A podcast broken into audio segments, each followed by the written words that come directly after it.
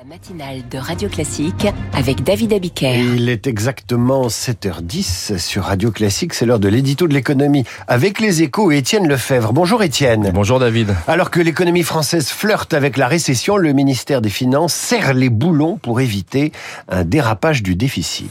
Et oui, Bruno Le Maire a créé la surprise hier en annonçant que la prime carburant ne serait versée que si les prix à la pompe remontent. Ça semble assez logique, mais ce n'est pas ce qui était prévu. Au contraire, un amendement du groupe Horizon d'Edouard Philippe avait étendu le versement de ce chèque de 100 euros à un public plus large au 1er janvier. Au final, la prime ne sera débloquée que si le litre d'essence dépasse 1,95 alors qu'on est en dessous de 1,80 aujourd'hui avec une économie de 600 millions d'euros à la clé pour l'État si le prix du baril reste sage. Autre mesure visant à renflouer les caisses, le relèvement des taxes sur l'électricité gelée depuis la crise de l'énergie.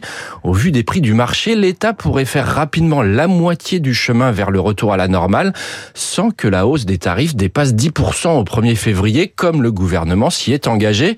Gain de l'opération jusqu'à 4 milliards d'euros. Et ce ne sera pas trop au vu des prévisions publiées hier par l'INSEE. La croissance est en effet à l'arrêt et ça risque de durer. L'INSEE anticipe une stagnation au dernier trimestre avant une légère reprise en 2024, mais qui va rester poussive. Pour le budget de cette année, ça ne change pas grand-chose. La croissance reste proche de l'objectif du gouvernement, à savoir plus 1%.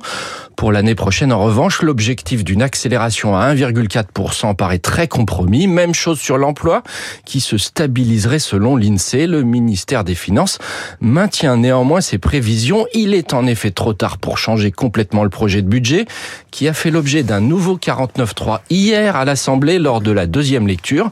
Mais il n'est jamais trop tard pour resserrer discrètement les cordons de la bourse. Jamais trop tard pour reparler euh, de Bruno Le Maire dans les coulisses de la politique d'ici un quart d'heure.